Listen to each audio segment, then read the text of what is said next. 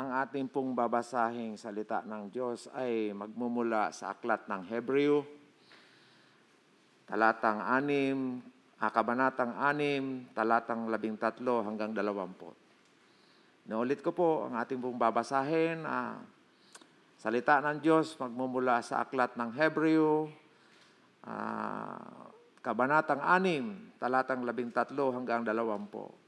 Ah, magsitayo po tayo sa nang mangako kay Abraham ang Diyos, siya ay nanumpa sa kanyang sariling pangalan. Yamang wala nang hihigit pa sa kanya na maaari niyang panumpaan, sinabi niya, Ipinapangako ko na lubos kitang pagpapalain at pararamihin ko ang iyong lahi. Matyagang naghintay si Abraham at natanggap niya ang ipinangako sa kanya. Nanun, nanunumpa ang mga tao sa pangalan ng isang nakakahigit sa kanila at sa pamagitan ng panunumpa ay pinagpat, pinagtibay, pinapagtibay ang usapan. Gayon din naman, pinagtibay ng Diyos ang kanyang pangako sa pamamagitan ng panunumpa upang ipakita sa kanyang mga pinan, pinangakuan na hindi mababago ang kanyang layunin.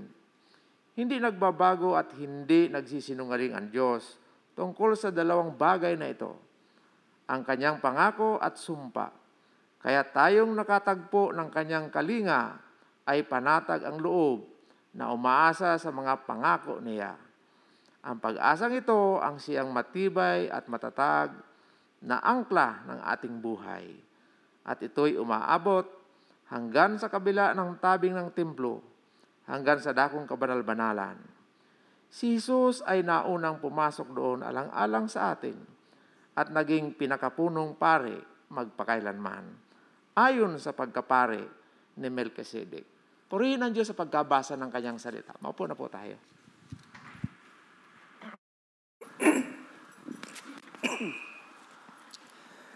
Magandang magandang umaga po sa inyong lahat. Patuloy po nating ipanalangin yung ating mga kapatid at uh, maging ang ating mga gawain, pati na yung mga gumagawa. Para kahit na nagpipray tayo dito ay hindi uubo-ubo. Purihin ng Diyos. Napakabuti ng Panginoon sa patuloy niyang pag-iingat sa atin. At uh, talagang sa kabila ng mga hamon ng buhay, ang Panginoon natin ay hindi nagsasawa at hindi nagbabago sa kanyang uh, katapatan at patuloy na pagtugon sa ating mga pangailangan. Ang ating pong pag-uusapan ngayon at ang aking ibabahagi ay patungkol sa panunumpa ng Diyos at layunin nito. Okay. Ang may akda ng Hebreo ay nagpabatid sa mga sinulatan na huwag maging tamad. Sa halip ay sundan nila ang halimbawa ng mga taong nagkakamit ng mga pangako sa pamamagitan ng pananalig at pagtitiis. Nung isang linggo na ating pong napakinggan yung patungkol sa mga uh, pagbibigay ng parangal sa pamamagitan ng uh, pag-acknowledge or um, uh, parang appreciation ng may akda o ng Diyos sa mga taong uh, may ginagawa na hindi kinakalimutan ng Diyos ang ginagawa ng kanyang mga mananampalataya sa kanilang paglilingkod at pag-ibig alang-alang sa kanyang pangalan. At uh, napag-aralan din po natin na hindi po uh, kinakailangan na tayo ay lumayo uh, o kaya tumalikod sa ating pananampalataya kung tayo ay nakakaranas ng anumang mga uh, pagsubok sa buhay dahil ito po ay gawain ng isang hindi kristyano o kaya hindi mananampalataya at hindi rin po kinalulugdan ng Diyos ang mga taong tamad. Kaya kung titinan po natin sa pinag-aralan natin, inaalala ng Diyos yung ating mga ginawa. Ang ginagawa ng kanyang mga mananampalataya o ng kanyang mga anak kaya wala pong maaalala sa atin ang Panginoon kung wala tayong gagawin.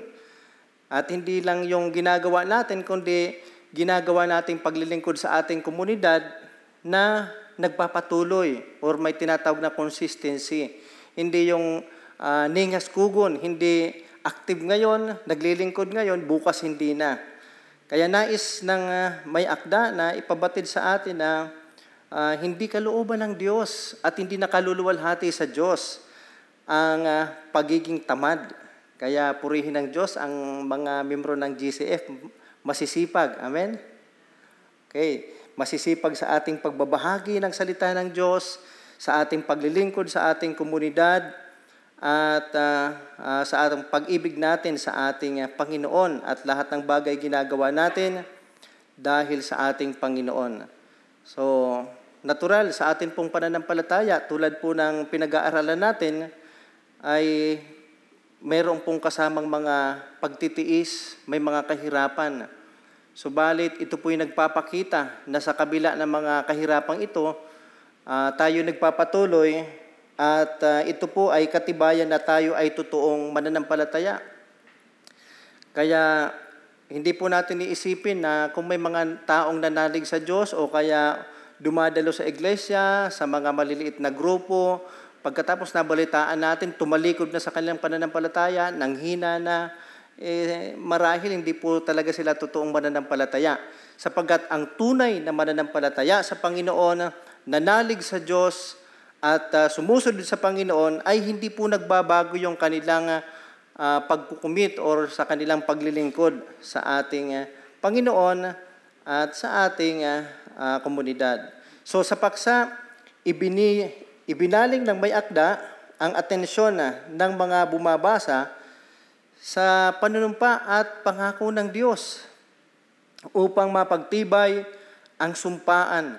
Ang mga tao ay nanumpa sa ngalan ng isang ah, nakakahigit sa kanila. Sa dahilan na wala nang hihigit pa sa Diyos, siya ay nanumpa sa kanyang sarili. So meron pong ah, panunumpa at pangako ang Diyos okay, sa atin.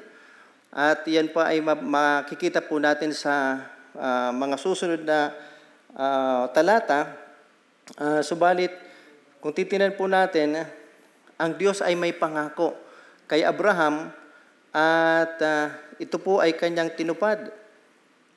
At ah, meron pong panunumpa na nagaganap. Ibig sabihin, ang isang pangako, kailangan makita yung tinatawag na ah, panunumpa or sa atin, sa konteksto natin, agreement, di ba? Kapag ka nagkasundo ang dalawang parte, mayroong tinatawag na ano yan, agreement, nagkakaroon ng kasulatan. Ito yung katibayan na ikaw ay nangangako, na ikaw ay magbabayad. Di ba? Nangangako ka na gagawin mo ang ating kasunduan. Okay? So bakit kaya mayroong mga ganun? Kasi marahil hindi natin ah, pwedeng pagtiwalaan yung sarili natin. O kaya wala tayong, ah, hindi natin pwedeng pagtiwalaan yung kausap natin. So hindi natin pwedeng dependihan yung mga mga pangako natin, di ba? Kaya merong tinatawag na agreement, written agreement or kasulatan. Pero purihin ng Diyos dahil ah, sa kanyang pangako, nanumpa siya. At sa kanyang panunumpa, ginamit niya ang kanyang sarili, ang kanyang pangalan. Ibig sabihin, ang kanyang ah, pagiging Diyos, yung kanyang ah, ah, pangalan ay sapat na para paniwalaan natin na totoo ang kanyang pang- pangako. At tutuparin niya ang kanyang pangako. Kayo po ba kapag ka may pangako, pwede niyong gamitin yung sarili niyo? O kaya pwede tayong gumamit ng pangalan ng iba dahil sa pangalang ito, tutuparin ko yan. Kaya makakaasa ka. Siguro bihirang-bihira yung ganun kasi minsan at kadalasan sa buhay ng tao, lalo na kapag ka hindi mananampalataya, eh, hindi natin na mapanghawakan yung pangako ng tao. Di ba? Kaya purihin ng Panginoon sapagkat ah, mayroon tayo, tayong isang Diyos na nangako, subalit tumutupad. Hindi siya sumusuway, hindi sinungaling ang Diyos. Ano? Tumutugon siya sa kanyang pangako o tumutupad. Kaya tinuruan ng may akda ang mananampalataya na maranasan o mararanasan nila ang mga benepisyo o mga pagpapala um, kapareho sa buhay ni Abraham. Si Abraham ay pinangakuan ng Diyos at dahil sa kanyang pananampalataya, siya ay napagpala ng Panginoon. Okay? So, na naging masunurin at matyagang naniwala. Mga kapatid, hindi mo mararanasan ang pagpapala ng Diyos o binipisyo ng uh, ating pananampalataya sa buhay natin kung hindi po tayo magiging masunurin at magiging matyaga sa ating pagsunod at pananalig natin sa ating Panginoon. May mga tao talagang ganun. May pinangakuan, tapos hindi nakakapaghintay. Diba? Isa po sa pinakamahirap na gawain yung uh, maghintay. Diba? Uh, okay, so maging sa buhay ni Abraham, uh, sa kanyang, uh, pagbinasa po natin yung kanyang buhay, Bagamat uh, siya ay talagang uh, sumunod sa Diyos, nanalig sa Panginoon, pero bilang tao, makita natin yung kanyang pagkakamali din. Ano? Pero ang itinuturo sa atin ng Panginoon na sa ating pananampalataya sa Diyos, tayo ay dapat na matutong magtyaga sapagkat tutuparin ng Diyos ang kanyang pangako. So gayon man, ang pagkakaiba ay dapat manalig sa katuparan ng pangako ang mga mananampalataya na walang iba kundi si Kristo. Si Kristo po ang katuparan ng pangako ng uh, uh, para sa mga mananampalataya. Kaya ipinangako ng Diyos ang kaligtasan, ipinangako ng Diyos na tayo ay kanyang tutubusin sa ating mga, mga kasalanan at uh, si Kristo po ang fulfillment o kaya yung katuparan ng uh, pangako na yan para sa ating kaligtasan. Wala pong ibang relihiyon, wala pong ibang magagandang gawain na makapagliligtas sa tao na ipinangako ng Diyos, si Kristo lang po.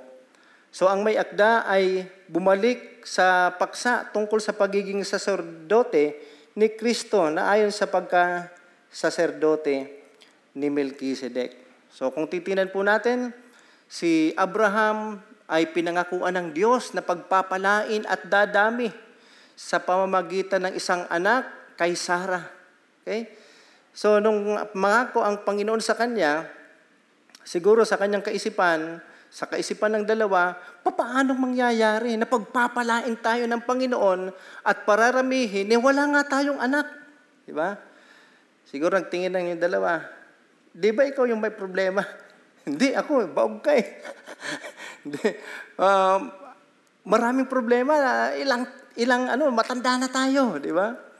Pero may pangako ang Diyos eh. Mga kapatid, hindi nagdepende si Abraham sa kanyang sarili, sa kanilang edad, sa sitwasyon, kundi nanalig siya, nagdepende siya, nagtiwala siya sa pangako ng Diyos na siya'y pagpapalain at pararamihin So, ilang taon ang hinintay ni Abraham? 25 years. Kaya sa 25 years na paghihintay na yon, uh, nakanainip siguro si Sarah. Di ba? At uh, siya ay uh, uh, nagkaroon ng isang anak sa isang uh, uh, babae. Pero hindi yun ang uh, pangako ng Diyos na siya ay dadami. Hindi sa ganong paraan, kundi sa paraan na uh, ng kanyang asawa na si Sarah.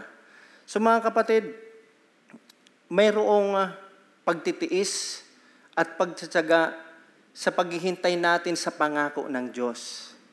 Para hindi tayo magkasala at uh, masunod natin ang kalooban ng Panginoon sapagkat tuto pa rin ng Diyos ang kanyang pangako kahit na gaano katagal ang panahon.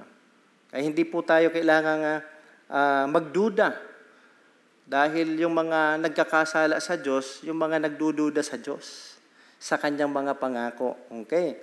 So, 25 years ang kanilang hinintay, pero dahil tapat ang Panginoon at pinangako ng Diyos yon, tinupad ng Diyos ang kanyang pangako na sila ay paramihin.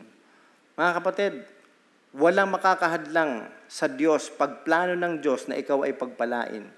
Kung may pangako ang Diyos sa buhay mo, may sinabi ang Diyos sa buhay mo, at nais ng Diyos na ikaw ay pagpalain, kahit sinong tao pa ang humadlang, pagpapalain ka ng Diyos at mangyayari yon. Pero kung tayo ay sumusuway sa Diyos at hindi naniniwala sa Kanya, kahit pa siguro sinong tao ang magpala sa atin, walang mangyayari yan kung hindi nais ng Diyos na tayo ay pagpalain at hindi yun ang plano ng Diyos sa atin dahil na rin minsan sa ating pagsuway at hindi pananalig sa Kanya.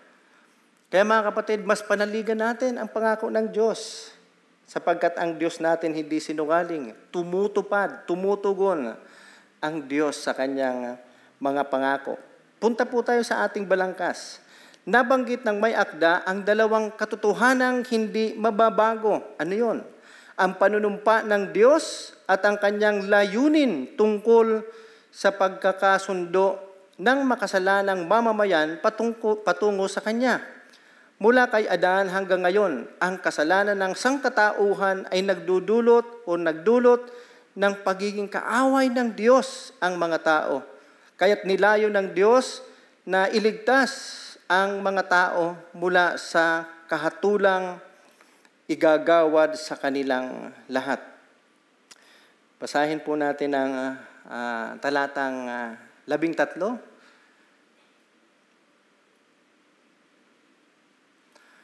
Nang mangako kay Abraham ang Diyos, siya ay nanumpa sa kanyang sariling pangalan. O, pangalan ni Jesus or pangalan ng Diyos. Ang sabi niya, akong si Yahweh ang nangangako sa iyo. So mga kapatid, uh, pangalan na ng Diyos, siya mismo ang gumagarantiya sa kanyang pangako na kanyang tutuparin ang kanyang uh, plano, ang kanyang layunin. Para saan? Sa pagkakasundo ng tao at ng Diyos. Bakit kailangan magkasundo ang tao at ang Diyos? Magkaaway ba ang Diyos? Yun po ang sina, sabi ng Biblia na magkaaway ang Diyos at tao. Dahil saan? Dahil sa ating kasalanan. Kaya kung titinan po natin, ang puot ng Diyos, sabi ng Biblia, ay nasa atin. Kaya malaking kamalian po yung minsan ay nangangaral tayo lagi na mahal ka ng Diyos. Kahit nagkakasala ka, mahal ka ng Diyos. Uh, the Lord hate the sin, not the sinners. Yeah, parang mga tinat, sinasabi ng pastor ng mga klise na walang katotohanan. Bakit? Eh, sa'yo mismo. Ikaw mismo. Sabi ng salita ng Panginoon, ang mampalataya, naniwala sa Panginoong Yesus ay magkakaroon ng buhay na walang hanggan. Subalit ang hindi naniwala at sumunod sa Kanya, ang puot ng Diyos ay nananatili sa Kanya. Kaya natotoo na mahal tayo ng Diyos, nandoon ang pag-ibig ng Diyos, pero bilang isang Diyos na makatarungan, ang puot ng Diyos ay nasa atin din. Saan? Doon sa mga taong hindi sumampalataya, nanalig at sumunod sa Diyos. Ang puot ng Diyos na sa Kanya, kaaway po tayo ng Diyos. Yan po ang malinaw. Kaya kailangan po natin ng pakikipagkasundo. Kailangan ng reconciliation ng tao at ng Diyos. Kailangan magkaroon ng pagkakasundo upang tayo ay magkaroon ng relasyon sa Diyos. Pero paano po mangyayari yan?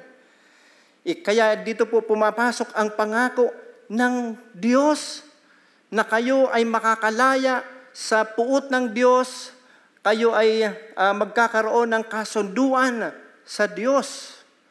At uh, mapagkakasundo at maibabalik yung relasyon natin dati sa Diyos. Sapagkat mula pa kay Adan hanggang ngayon, sabi rito, ang kasalanan ng sangkatauhan ay nagdudulot ng pagiging kaaway ng Diyos mula noon hanggang ngayon. Kinakailangang maipangaral ang pakikipagkasundo sa Diyos dahil ang tao ay kaaway ng Diyos. So paano pong paraan? Mayroong isang isusugo ang Diyos, pangako ang Diyos na kanyang ipapadala upang mapanumbalik ang relasyon natin sa Diyos. Dahil kaaway tayo ng Diyos. Mga kapatid, napakabuti ng ating Panginoon sapagkat bagamat tayo ay kaaway ng Diyos dahil sa ating mga kasalanan, dahil sa ating pagsuway at kawalan ng pananalig sa Panginoon, sa magkaaway mga kapatid, sino nag-initiate na tayo ay magkaroon ng reconciliation sa Kanya? Di ba? So, minsan siguro may mga nakaaway na kayo. O kaya hanggang ngayon may kaaway kayo. Hindi nyo binabati. Di ba? At plano nyo pang gumante. So, pero alam ko po na wala nun sa mga anak ng Diyos. Pero ang tanong, kaninong initiative? Sino nagpasimula? Sino nag-initiate? Di ba? Kung sa atin tatanungin, ay, siya ang umuna sa akin, siyang may kasalanan. Siya na yung nagkasala, sasabihin niya pa, ay siyang mauna. Bakit ako ang mauuna makipagbati sa kanya? Di ba? Hindi tayo umuuna. Minsan, mayroon tayong pride. May pride ang tao.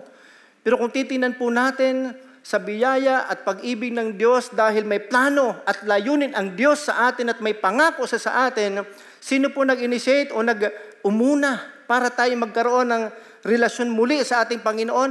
Ang Diyos mismo sa pamamagitan ng kanyang pangako at pagpapadala ng kanyang bugtong na anak na si Kristo Jesus para tayo ay tubusin sa ating mga kasalanan. Para tayo ay makalaya sa puot, sa galit ng Diyos. Nangako ang Panginoon na tayo ay patatawarin sa ating mga kasalanan at kanyang tutuparin ito at kanya nga pong tinupad sa pangalan ng ating Panginoong Yesus sa pamamagitan ng kamatayan ng ating Panginoong Yesus. Mga kapatid, ang Diyos pag nangako, tinutupad niya. Kaya napakabuti ng ating Panginoong Yesus. Napakabuti ng ating Diyos. Tinutupad ng Diyos ang kanyang pangako at hindi po siya nagsisinungaling. Mayroon pong hatol sa mga tao nakamatayan dahil sa kasalanan. At hindi po ito kayang bayaran ng mabubuting gawa. Hindi kayang bayaran yung kanyang kasalanan sa pamagitan ng pagsimba linggo-linggo at sa pag-attend sa mga small groups na yan. Sa pamamagitan ng pagbabasa ng Biblia, hindi po ang buhay na walang hanggan at kalayaan natin sa galit ng Diyos sa ating mga kasalanan, mababayaran lang po sa pamagitan ng ating Panginoong Hesus sa pamagitan ng kanyang kamatayan at muling pagkabuhay sa pamagitan ng ating paniniwala sa Kanya. Okay? So, kung nais po nating maranasan ito, kailangan manalig tayo sa Diyos. Talikuran natin yung ating kasalanan, makipag-ayos tayo sa Diyos, at ang pakikipag-ayos na yan, pakikipagkasundo sa ating Diyos ay sa pamagitan ng pananalig sa Kanya at pagtalikod sa ating mga kasalanan at desisyon na sumunod sa nais ng Diyos sa buhay natin. Amin po ba? Pangalawa, nanalig si Abraham sa pangako na labis siyang pagpapalain ng Diyos at maging ang pagpaparami ng kanyang mga lahi. Naniwala si Abraham kahit hindi niya nakikita at kahit na taliwas sa kanyang paniniwala o sa kanyang paningin na bilang uh, tao, matanda at sitwasyon, ilang taon na silang kasal, marahil, nanalig pa rin siya sa pangako ng Diyos. Mga kapatid, pwede nating panghawakan ang pangako ng Diyos. At magkakaroon ng katuparan yan sa buhay mo. Huwag ka lang susuway sa Diyos.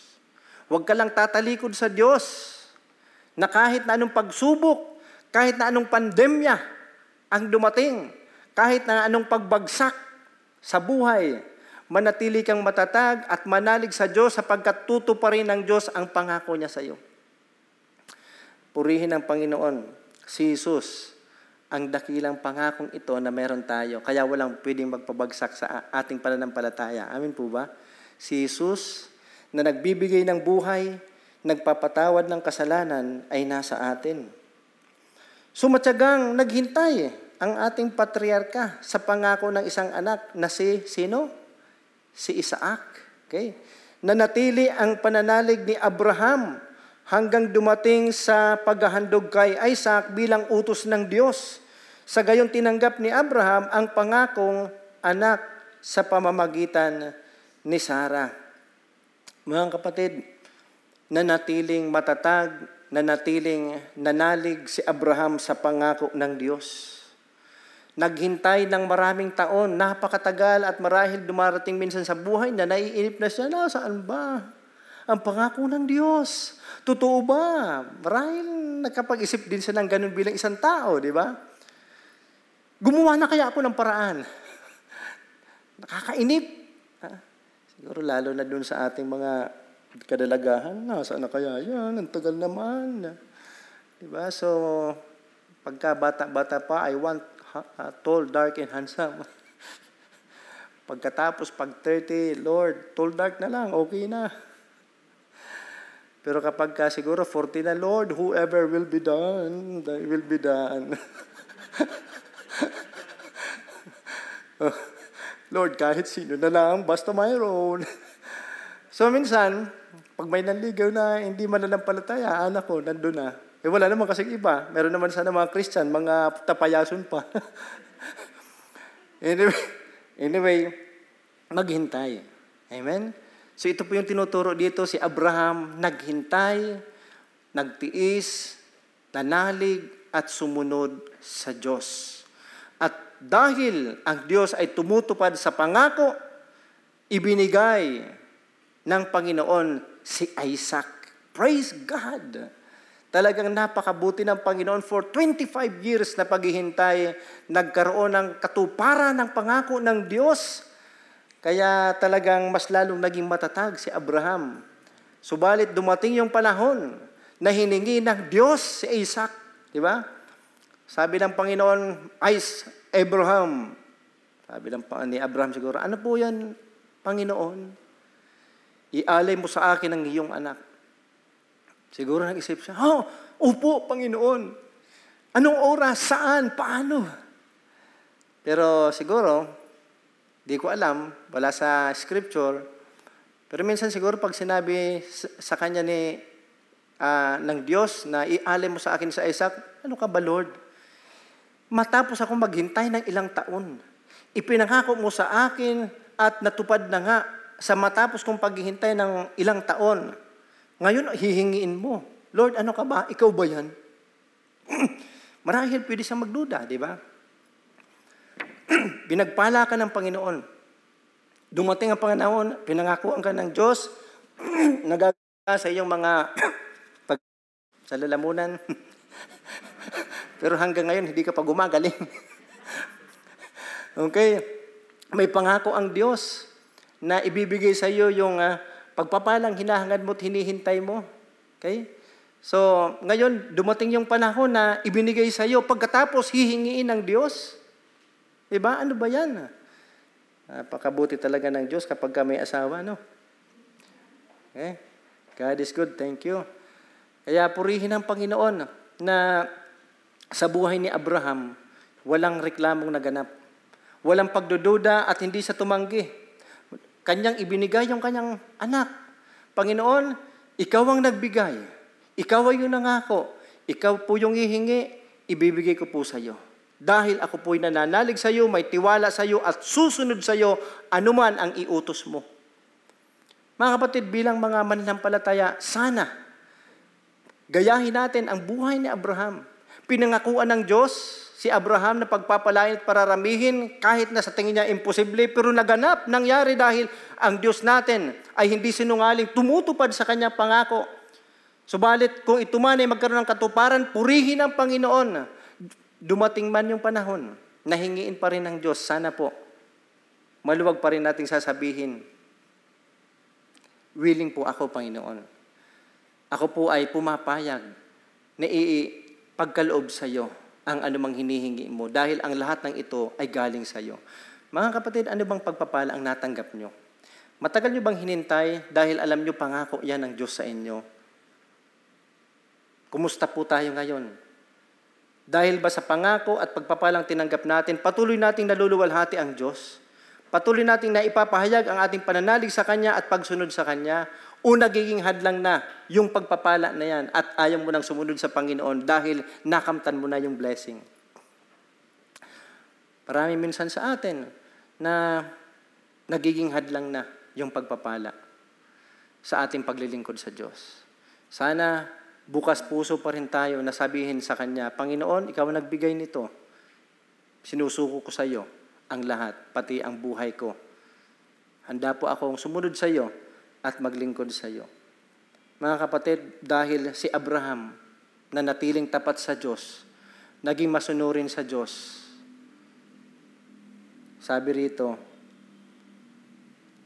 pinabalik ng Diyos, hininto ang pag-o-offer kay Isaac. Di ba? Sa gayon, sabi rito sa uh, 14 to 15, basahin nga po natin. Sinabi niya, ipinanga, ipinapangako ko na lubos kitang pagpapalain at pararamihin ko ang iyong lahi.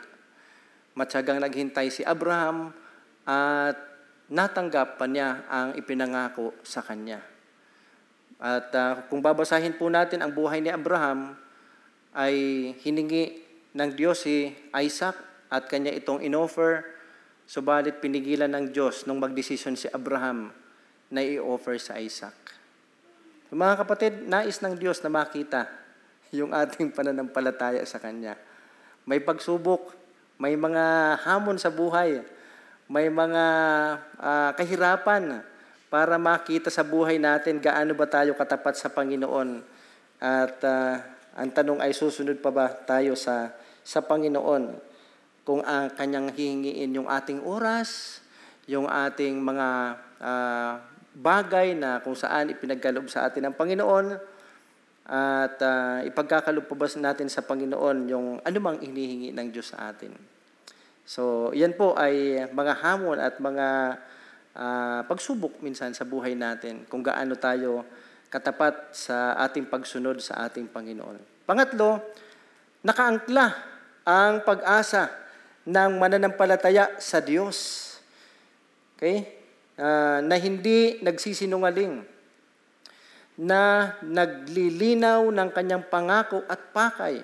Ang dakilang pag-asa ng mga mananampalataya ay kay Kristo, ang pinakapunong saserdoting walang hanggan, na pumasok sa dakong kabanal-banalan doon sa langit para sa atin. Ang pagkasaserdote ni Kristo ay ayon sa pagkasaserdote ni Melchizedek at hindi si Aaron. So mga kapatid, ano ibig sabihin yung nakaangkla ang pag-asa ng mga mananampalataya sa Diyos? Ibig sabihin, pag sinabi natin angkla, alam niyo ba yung ano sa barko? Di ba? May angkla yun eh. Para nakakapit doon, kahit ano pang alon ang dumating, ay hindi siya makakaalis doon kasi nakaangkla siya. So, ganun din po tayo sa ating uh, pag-asa uh, na ang Diyos ay tutuparin niya ang kanyang pangako sa atin, yung ating pananampalataya dapat nakaangkla sa ating Panginoon upang anumang pagsubok ang dumating, hindi po tayo matitinag. Nakaangkla sa pangako ng Diyos, sa salita ng Diyos, yung ating pananampalataya, yung ating buhay sa Kanya. Okay? So, para magkaroon po ng patuloy na uh, katuparan ang pangako ng Diyos sa buhay natin. Okay, ang dakilang pag-asa ng mga mananampalataya ay nasa kay Kristo, wala sa relihiyon. Wala sa ating mga pagpapagod sa buhay na ito na darating ang panahon, mawawala, magbabago, iiwan nating lahat. Bakit ko po sinasabi yan? Dahil napakarami pong minsan ng mga tao na inubos yung kanilang buhay sa paghahanap buhay, pagtatrabaho, walang panahon at busy sa gawain ng Panginoon. Pag inimbitahan mo, busy ako, ay, atin ka ng small group, house church, pagtitipon, bisa ako, marami akong ginagawa. Walang panahon sa pag-aaral ng salita ng Panginoon at paglilingkod sa kanyang komunidad. Mga kapatid, lahat ng ito ay iiwan natin. Ako po'y nalulungkot sapagkat isang pastor na naman sa Ligaspi, nagrenta pa yun doon sa aking sister-in-law ang binawian ng buhay. Kaya sabi ko, napakadali ng buhay ng tao. Uh, pag ginusto ng Diyos na ikaw ay kunin na, uh, mangyayari yan. Kaya ang pag-asa natin wala sa material na bagay. Wala dito, kundi nasaan? Nasa kay Kristo. Nasa Kanya lang ang kasiguruhan ng buhay natin. Nasa Kanya lang ang kaligtasan ng bawat isa sa atin. Siya po ang pinakapunong saserdote na walang hanggan na pumasok sa dakong kabanal-banalan. Alam niyo po yung tabernacle, mayroong tinatawag na holy place and most holy place. Kabanal-banalan, yung nakakapasok po doon once a year, yung sa pinakapunong saserdote lang. Ngayon po, nahati yung pinaka tinatawag na veil. Nahati nung si Kristo ay namatay at muling nabuhay. Ibig sabihin, pwede nang pumasok doon ang uh, mananampalataya na ang ibig sabihin ay pwede na nating makausap na direkta ang Panginoon. Nagkaroon tayo ng relasyon sa Diyos, pwede na po nating makausap na direkta ang ating Panginoon. At uh, si Kristo bilang saserdote, sa po ay uh, galing kay Melchizedek at hindi po siya nasasaklawan, nasasakop ni Aaron unang sino man, sapagkat siya ay makapangyarihan sa lahat, mas nakakahigit sa lahat, na sang saserdote po natin na nag, uh, nagmimediate po o kaya namamagitan sa atin at sa Diyos. Okay? Kaya purihin ang Panginoon dahil malaya na po tayong uh, makapasok sa uh, presensya ng Panginoon sa pamagitan ng ating Panginoong Heso Kristo.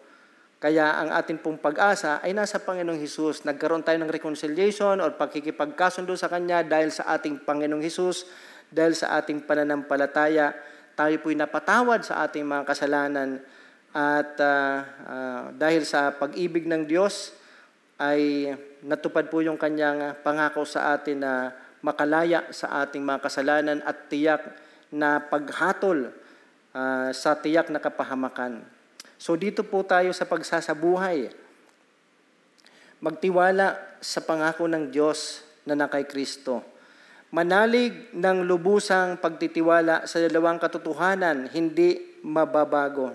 Hindi po mababago ang katotohanan ito na ang panunumpa ng Diyos at ang kanyang layuning pagkasunduin sa Kanya ang sangkatauhan sa pamamagitan ni Kristo.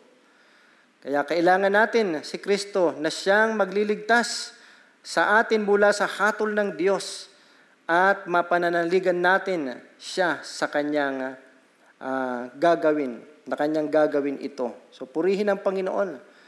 Lahat po tayo ay nananalig, lahat tayo nananalig, sumunod sa uh, utos ng ating Panginoon at tumalikod sa ating kasalanan ay nagkaroon po tayo ng pakikipagkasundo sa Diyos. Naalis yung uh, uh, hadlang ng tao at ng Diyos at yung puot ng Diyos at yung hatol ng Diyos dahil sa ating Panginoong Hesus. Kaya ang buhay po natin ay naging uh, kalugod-lugod sa Diyos dahil sa ating Panginoong Hesus Kristo.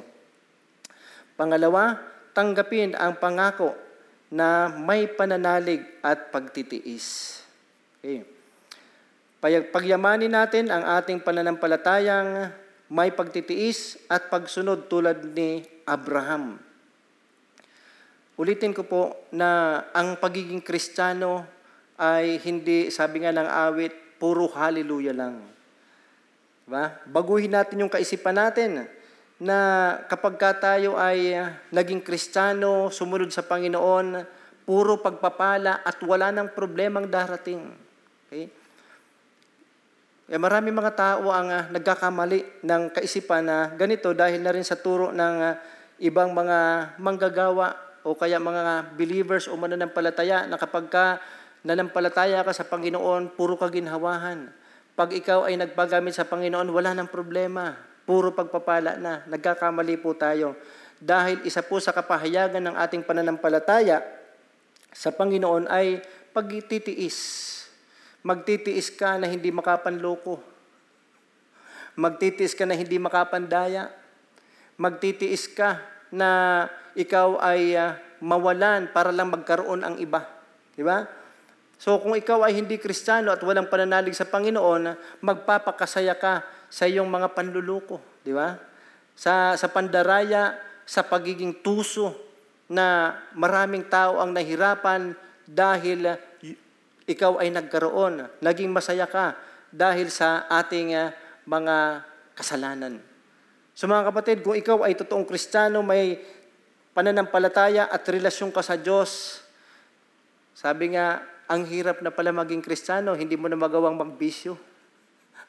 hindi mo na magawang uh, uh, manlalaki o mambabae tulad nung una. Di ba? Maririnig natin sa mga testimonies nila, mga kwento ng kanilang buhay, yung mga binago ng Panginoon.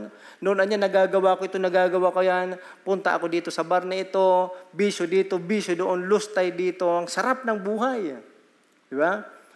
Pero nung kanilang isuko ang kanilang buhay sa Panginoon at nanalig sila sa Diyos, Kailangan nilang magtiis na hindi magawa yung mga bagay na yun dahil sa kanilang pananalig sa Panginoon. Pero alam po natin na kapag ka isinuko natin ang buhay natin sa Diyos at nanalig tayo sa Kanya, magtiis man tayo na hindi magawa ang lahat ng iyon, pero yun ay napapalitan ng kagalakan dahil sa Panginoong Hesus. Mas masaya, mas may tinatawag na totoong kagalakan, may kasiguruhan sa taong sumasampalataya sa Panginoong Hesus. Hindi katali, di ba, ng mga bisyo na ito, na kahit hindi ka niyan uh, makagawa o wala ka niyan na mga dating pamumuhay, mga gawain ng dating pamumuhay, ikaw ay masaya. Isang kaibigan ko ang nagsabi, mga born again niya, hindi na nagsisigarilyo. Eh, hindi na niya nagiinom, hindi na niya nagsasabong, hindi na niya pumapasok sa ganitong mga gawain. Uh, hindi sila masaya, walang kasiyahan sa kanila. Hindi sila malaya. Di ba? Ako niya, magagawa ko lahat. Malaya ako. Sabi ko naman sa kanila, Sino ba ang totoong malaya? Yung kahit na wala kang bisyo, masaya ka? Yung kahit na hindi mo magawa ito, masaya ka? Hindi mo magawa yung mga gawain makasanlibutan, masaya ka? Kahit wala ka niyan, masaya ka? O yung taong hindi mabubuhay na wala nito? hindi mabubuhay na walang bisyo. Hindi mabubuhay nung uh, wala yung mga dati nilang kinakaugalian sa buhay, di ba? So, ang totoong malaya ay may kagalakan kahit wala ng anumang bagay, basta mayroong Kristo sa puso. Yun ang totoong kagalakan. Yun ang totoong kalayaan ng isang tao. Na mayroon siyang kagalakan, may kapayapaan, may pag-asa sa ating Panginoong Hesus na kahit na mawala ng anumang bagay, masaya pa rin siya, may kagalakan pa rin sa kanyang puso, sapagkat sa buhay niya, si Kristo lang ang kanyang buhay. Nabubuhay siya para sa Panginoong Hesus. Kaya ang kanyang kagalakan ay walang iba kundi ang gawin ang kalooban ng Panginoon. Yun ang totoong malaya. Gusto po ba nating maging malaya? Na kahit na hindi mangyari yung gusto natin, masaya pa rin tayo sapagkat ang mahalaga sa buhay natin si Jesus ang naitataas at naluluwalhati sa buhay natin. Malaya tayo, may kagalakan, may kapayapaan kahit na ang sitwasyon ay uh, mahirap. Mararanasan lang po yan kung tayo ay may tunay na pananalig sa ating Panginoong Hesus. At uh, tayo ay sumusunod sa kanyang kalooban. Pangatlo, magkaroon tayo ng pananampalatayang hindi natitinag. Kumusta po yung ating pananalig ngayong linggo, noong nakaraang linggo? May mga pagsubok pang dumating sa buhay natin at naisip natin, hindi siguro totoo ang pangako ng Diyos. Siguro hindi tutuparin o hindi tutupar, uh, tatutugunin ng Diyos ang kanyang pangako o yung aking panalangin. Di ba? Mga kapatid, ang Diyos tumutugol sa pangako niya. Baka hindi niya sinasagot yung panalangin mo. Pero ang Diyos tumutugon kung ano ang kanyang pinangako, tinutupad niya. Bakit niya kaya hindi minsan binibigay yung ating mga kahilingan? Marahil ikakasira mo yan. Di ba? Marahil hindi magiging pagpapala sa iyo yan. Pero tandaan po natin, at uh, tayo po ay maging matatag sa ating pananampalataya sa Panginoon sapagkat ang Diyos tapat sa kanyang pangako. So magkaroon tayo ng pananampalatayang hindi natitinag kay Kristo dahil si Kristo ay higit kay Aaron. Gayon din naman na siya ay higit sa lahat ng tao. Si Kristo ay hindi napapasailalim sa mga tao o hindi siya napapasailalim sa anumang relihiyon. Siya ay makapangyarihan, higit sa lahat ng tao, higit sa lahat ng bagay, kaya pwede tayong magtiwala at magdepende sa ating Panginoon. So sa gayon, ang lahat ay dapat magpasakop kay Kristo at sa kanyang salita. Siya ang angkla ng ating mga kaluluwa. Wala pong iba. Mga kapatid, purihin ng Diyos sa buhay natin. Purihin at luwalhatiin natin ng Diyos dahil sa kanyang pangako na tayo ay makalaya sa tiyak na kapahamakan at hatol ng Diyos sa puot ng Diyos at purihin ng Panginoon yung kanyang mga pinangako para sa ating kaligtasan ay kanya pong tinupad. At nawa, patuloy po nating ibahagi ang pagpapalang ito sa maraming mga tao.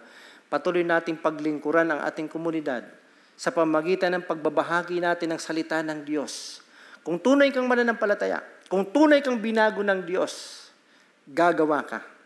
Dahil ayon ng Diyos, ang tao o mananampalatayang walang ginagawa. Kasi, ano bang aalalahanin nga ng Diyos sa atin kung wala tayo pong ginagawang paglilingkod sa ating komunidad?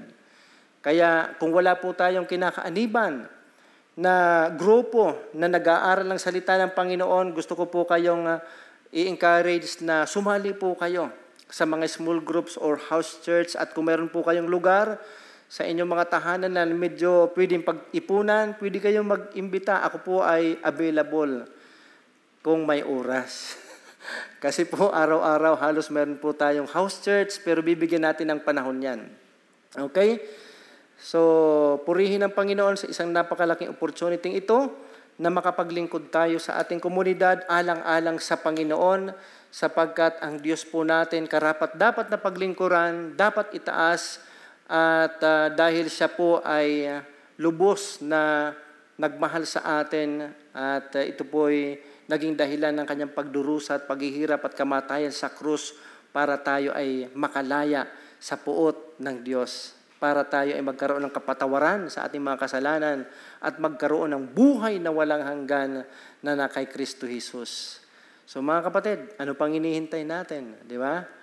Go, go, go na.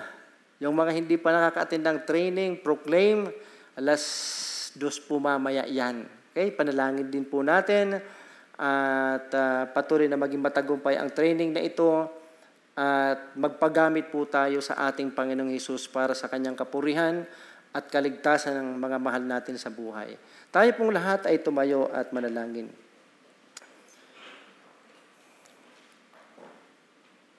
Aming Ama, aming Diyos na lubos na makapangyarihan. Tunay na tapat sa iyong mga pangako at hindi ka nagbabago, Panginoon. Karapat dapat kang sambahin. Karapat dapat kang paglingkuran. Amin pong isinusuko sa iyo ang aming buhay. Patuloy na ipinagkakatiwala sa iyo ang aming buhay. Gamitin niyo po kami sa patuloy na pagpapahayag ng iyong salita sa kaligtasan ng maraming mga tao. Nawa patuloy na maraming mga tao, mga kaibigan namin at kakilala namin ang maligtas, magkaroon ng pag-asa at uh, magkaroon ng pakikipagkasundo sa iyo sa pamamagitan ng iyong mga salita. Dalangin namin, Panginoon, na kami ay gamitin mo upang maihayag ang iyong mensahe sa kanila. Panginoon, ingatan niyo rin po ang iyong mga anak sa kanilang patuloy na pagsunod, sa kanilang patuloy na pag, pasasa, pagpapasakop sa iyo, sa kanilang pananalig sa iyo, sa kanilang patuloy na pagbabahagi ng salita mo. Ingatan niyo po sila at nawa manatili ang kalusugan sa kanilang mga pangatawan. At uh, nagpapasalamat po ako sa patuloy mong pagtugon sa kanilang mga dalangin at pangangailangan para sa iyong kapurihan, para sa iyong kaharian. Salamat po, Ama. Ito po ang aming dalangin. Binabalik namin sa iyo ang kapurihan, kaluwalhatian at kapasalamatan sa pangalan ni Jesus. Amen. God bless po.